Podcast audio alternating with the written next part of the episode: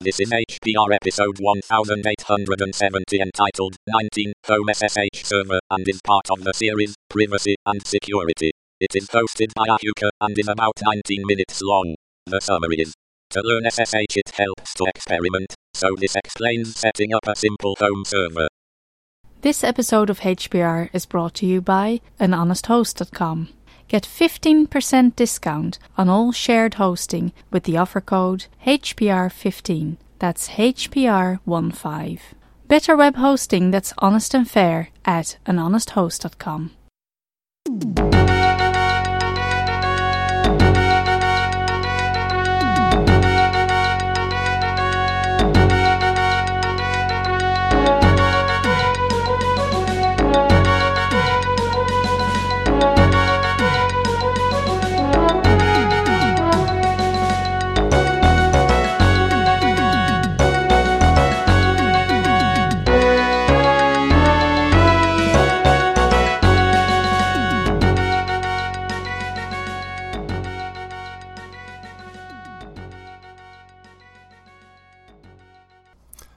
this is Ahuka welcoming you to Hacker Public Radio and another exciting episode in our security and privacy series. And we started a mini series on SSH. Um, that is going to last for a number of episodes because there's a whole lot to talk about. Now, SSH is an interesting and complicated thing to take a look at. Um, and one of the things that I think is important is that you get a little practice with this stuff and understand the technology. Uh, and so, what I want to do now is talk about setting up a home server so that you can do this kind of practicing uh, behind a firewall where ideally you won't have too much of an issue of uh, security. Uh, now, once you get out on the, the open internet, uh, it helps if you understand how all of this stuff works. Uh, but to do that requires, I think, a, a, little bit of practice. And so, while the focus of this series is really not going to be primarily on server administration, um, that's a different thing entirely, and not really something that I'm uh, qualified to get into to any great depth. Uh, but I think if you understand what is going on on the server and how you interact with it, then it's going to make it easier for you to use SSH in a secure manner. So uh, I do want to just talk a little bit about setting up uh, a server at home. Um, now, I think these days it is more common that people own more than one computer. And when we say server, really all we mean is a computer different from the one that you're currently sitting in front of. And that, that computer could be across the room or upstairs or down the hall um, or on the other side of the world. I mean, it really depends. But if we're talking about a home server, then it, it's probably one pretty local to you. And if you've got a second computer, this is really simple to, uh, to get going on. Um, if you don't, uh, something like a Raspberry Pi, you know, it doesn't cost a whole lot of money. Um, you know, I think that's it's something like thirty-five dollars. You can get a very nice Raspberry Pi and uh, set that up to be your server, and uh, and then you can practice all of this stuff. So I really do uh, encourage you to do that. Um, and I think certainly for most Linux users, at least, uh, installing and setting up a server is really simple. You can do it in minutes. Now, most Linux distros use OpenSSH for this purpose. Um, in our introductory tutorial, we talked about it. Um, I pointed you to the manual at openssh.com as a good resource, but I'll put that link again in the show notes uh, for this particular tutorial. So, with that in mind, let's get started. Well, first you need to install a package.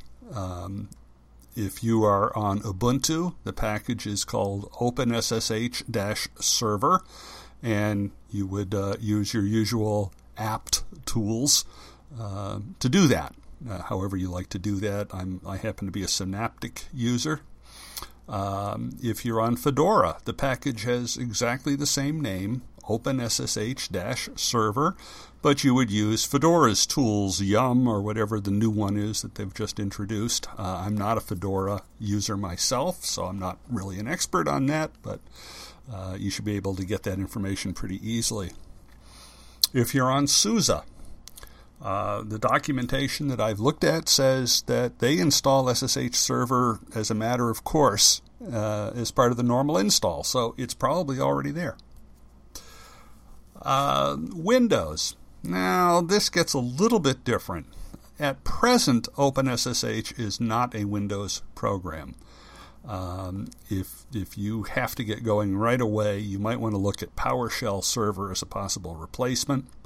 Um, there is an article on uh, Microsoft TechNet that can get you started, um, but this will eventually change since Microsoft in June of 2015 announced that they would support and contribute to the OpenSSH community. Uh, that is, I think, very welcome news, and it means that we should soon have OpenSSH on all of the major platforms. Now, there is a way to run OpenSSH with Cygwin. Uh, to me, that introduces maybe one too many variables. Um, and I prefer to work with something native to the environment when I can. Um, so if you're not in a desperate hurry, uh, you might want to wait a little bit and, until OpenSSH is a native Windows program. Um, what about Macintosh? Okay, well, Macintosh at its heart, uh, OS 10, is BSD. Uh, and that's the native home for OpenSSH. OpenSSH uh, as a project is maintained by the BSD community. So you should have it already installed, really. And Raspberry Pi.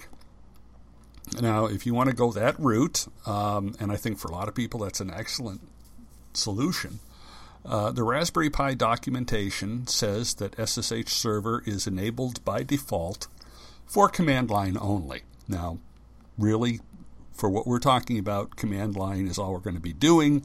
Um, so that shouldn't be a problem. Uh, you know, a little bit later on, you know, we can talk about uh, basically uh, X11 forwarding, which is to take the remote desktop and display that desktop on your screen. Uh, and if you get to doing wanting to do something like that with a Raspberry Pi, uh, you would have to install a program called VNC.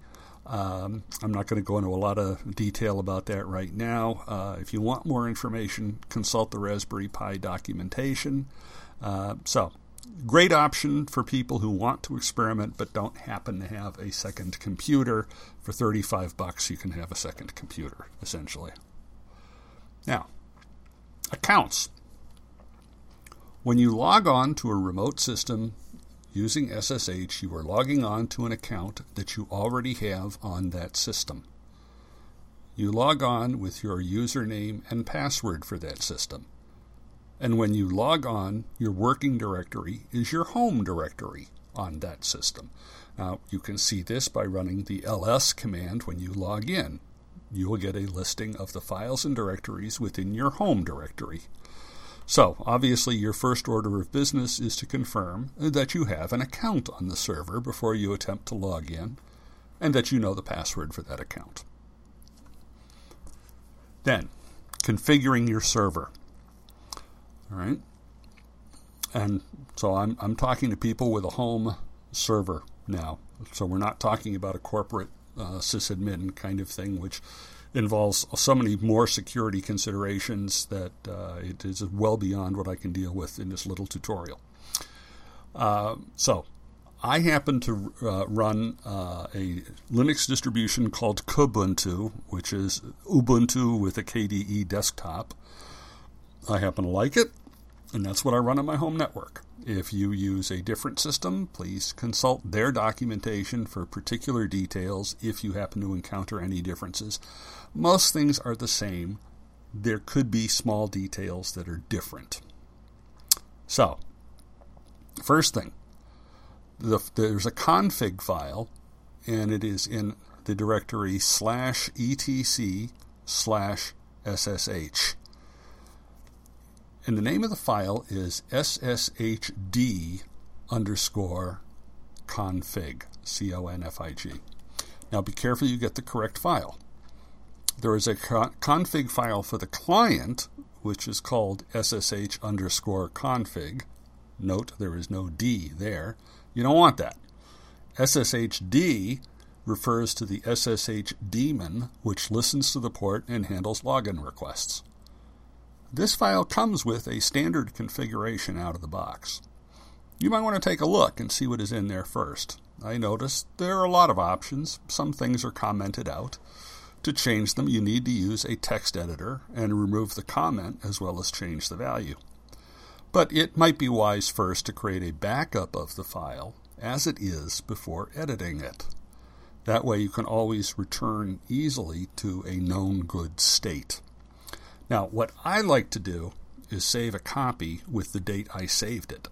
And I use the ISO 8601 standard for that purpose, since it's the only reasonable way to write dates and avoids the ambiguity that comes with the US versus European issue of whether the month or the day comes first.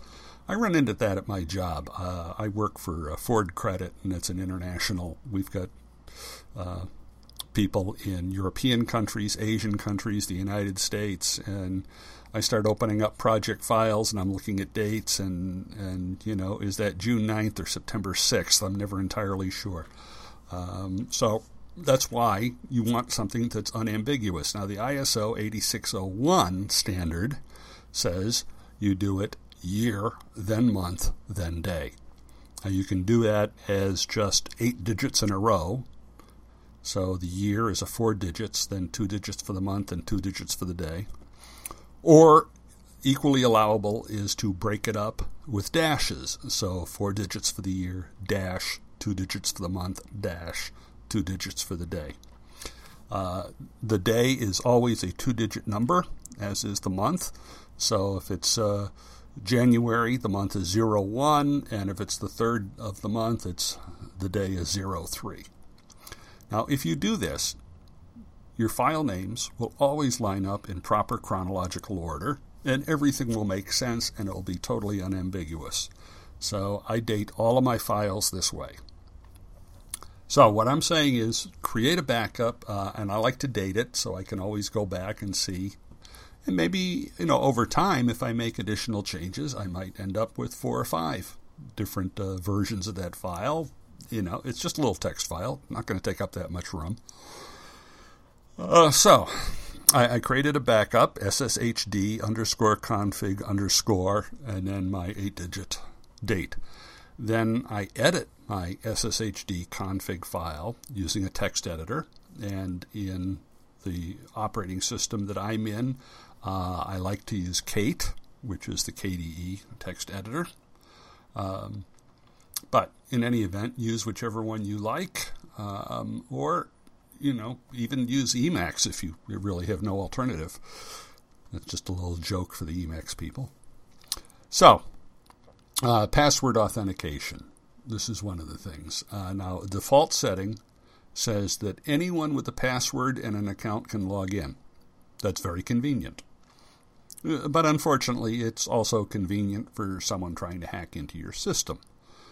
Within a home network, that might not mean as much at first, particularly if you have a good firewall and never let your SSH port be exposed to the outside.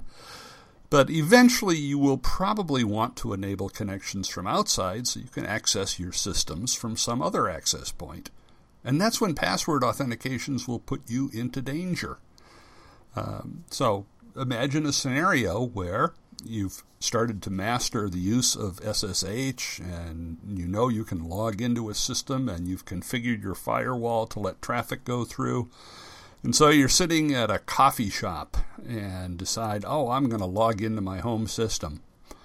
Well, you're transmitting a password in the clear.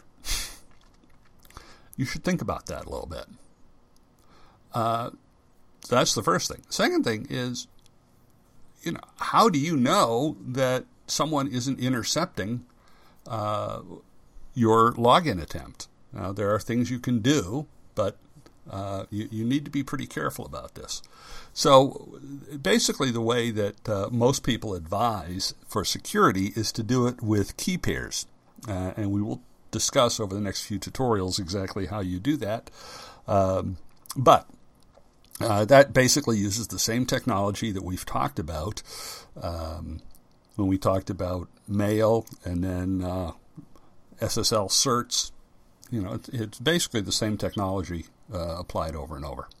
So, what you can do once we you get everything set up is you can come back to your SSHD config file and remove the ability to log in with a password, and that'll give you a little more security. It will mean you will have to have uh, your key in order to log in. Um, so if you have a laptop that you frequently would do this with, uh, you know, you could store it on your laptop, or you know, maybe you have something like a YubiKey that you want to put it on. However, you want to do it. Now, another thing, changing the port.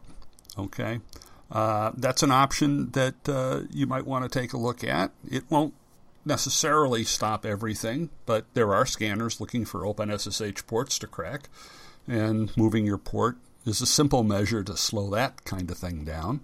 Um, so if you look, there's uh, some lines, and it starts with a, a, a uh, comment uh, tag that says what ports, IPs, and protocols we listen for, and right under that it'll say port 22. Well, you can change that to a different port. So put in some random five-digit number, and you know you can go up to sixty-five thousand on this, um, and then save the file. And um, now you'll need to reconfigure your clients to log in on that port number. Another option: log more information. If you're setting up an SH, SSH server, you probably want information on any logins and in particular any failed logins, because uh, that is an indication that someone may be trying to uh, get onto your server that isn't supposed to be. Now, the log that records everything is in slash var slash log slash auth dash log, which is a text file you can open in any text editor. Now, the default level of information is info, info. Now, the OpenSSH manual has something to say about this. Uh, log level is the uh, is the setting, gives the verbosity level that is used when logging messages from SSHD. The possible values are quiet, fatal, error, info, verbose, debug, debug 1, debug 2, debug 3. Uh, the default is info. Um, and goes on and says logging in with debug level violates the privacy of users and is not recommended. Uh, so, what I would recommend you do is change it from info to verbose. All right? And that will record a little more information, particularly those failed login attempts. Um, so, look for the three lines that read uh, comment tagged logging the syslog facility is set to AUTH. Log level is set to INFO. That's what you want to change. So change it to log level V E R B O S E. So, a good reason for adding this option is that the verbose mode, as I say, will log the, uh, the failed login attempts, and that's the sort of thing you should be paying attention to. Now, failed attempts could be simply fat fingering the password, in which case you should know you did it and can ignore it. But if you see multiple failed login attempts, it may mean someone is trying to guess passwords to get on your system. Now, once you have made whatever edits you want to do, uh, you save your file, and then you need to restart your server to use the new settings. And that's just sudo space restart space SSH. Now, this little thing is not anywhere near a complete look at server setup and configuration. It's not going to qualify you to be an expert super sysadmin. Uh, it's just intended to let you set up a home server to experiment with behind a good firewall. Uh, I think it's difficult to understand SSH without something to experiment with, and setting up a server can give you a test bed to see how these commands on the client side work. And now that you have a server set up, we can experiment with the login process, which is our next tutorial. So, this is Ahuka for Hacker Public Radio, signing off and reminding you, as always, to support free software. Bye bye.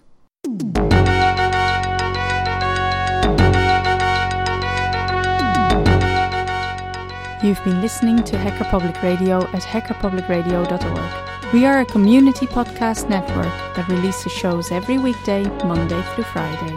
Today's show, like all our shows, was contributed by an HPR listener like yourself. If you ever thought of recording a podcast, then click on our contribute link to find out how easy it really is.